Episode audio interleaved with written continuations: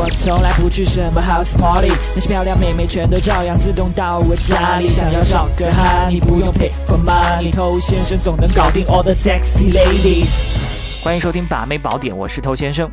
有很多兄弟在泡妹子的时候会碰到一个问题，那原本呢，按照他的套路来，应该是要顺风顺水的，但是呢，怎么今天这个妹子她会有一些奇怪？以往的话，我这么做妹子应该笑了。那到这一步呢，他可能害羞了，等等，但是你可能都没有办法收到一个预期的回应，完全不按套路出牌，结果自乱阵脚，那内心的不自信啊、焦虑啊就再次的出现了。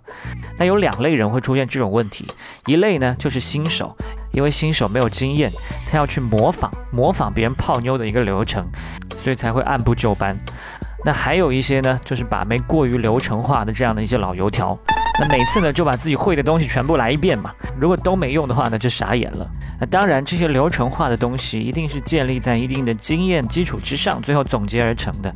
它可能会适用于大部分的妹子，但是人有千万种，不是每一个妹子都一模一样。有共同的一些女性共性以外呢，同时她们各自的成长环境、生活习惯、家庭背景等等，都会造就成她们不同的一些个性。所以我们在去把妹子的时候呢，除了这些共性我们要考虑以外，还有她们各自身上的一些特点，我们也是不能视而不见的。那可能有些兄弟就比较能够明白这个道理。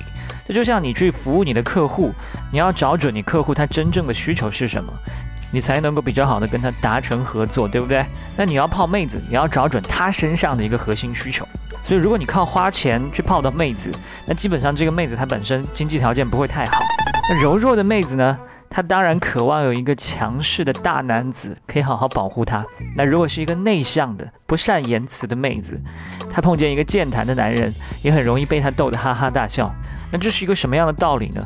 每个人内在呢都在寻求一种平衡满足，他缺少这种东西，当他现阶段没有办法得到的时候，他当然会被这种东西所吸引。就像你去喜欢一个偶像、一个明星，他身上一定有你喜欢的某种特质，但是你没有办法像他一样那么的强大，对不对？所以你情不自禁的就会觉得这个人光芒万丈。所以明白了吗？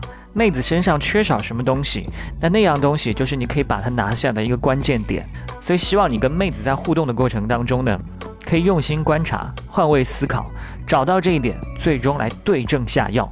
最后一句话送给你：若是他涉世未深，就带他踏进繁华；若是他历经沧桑，就带他做旋转木马。